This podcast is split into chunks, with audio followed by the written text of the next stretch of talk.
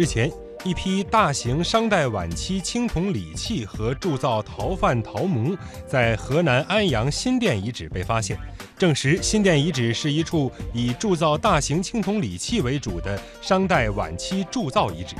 遗址内新发现多处商代晚期与铸铜活动有关的踩踏面、烧土面、陶范堆积、蚕绒炉底、窑址等遗迹，表明这是一处以青铜器铸造为核心的手工业作坊区，面积庞大，分工布局明确。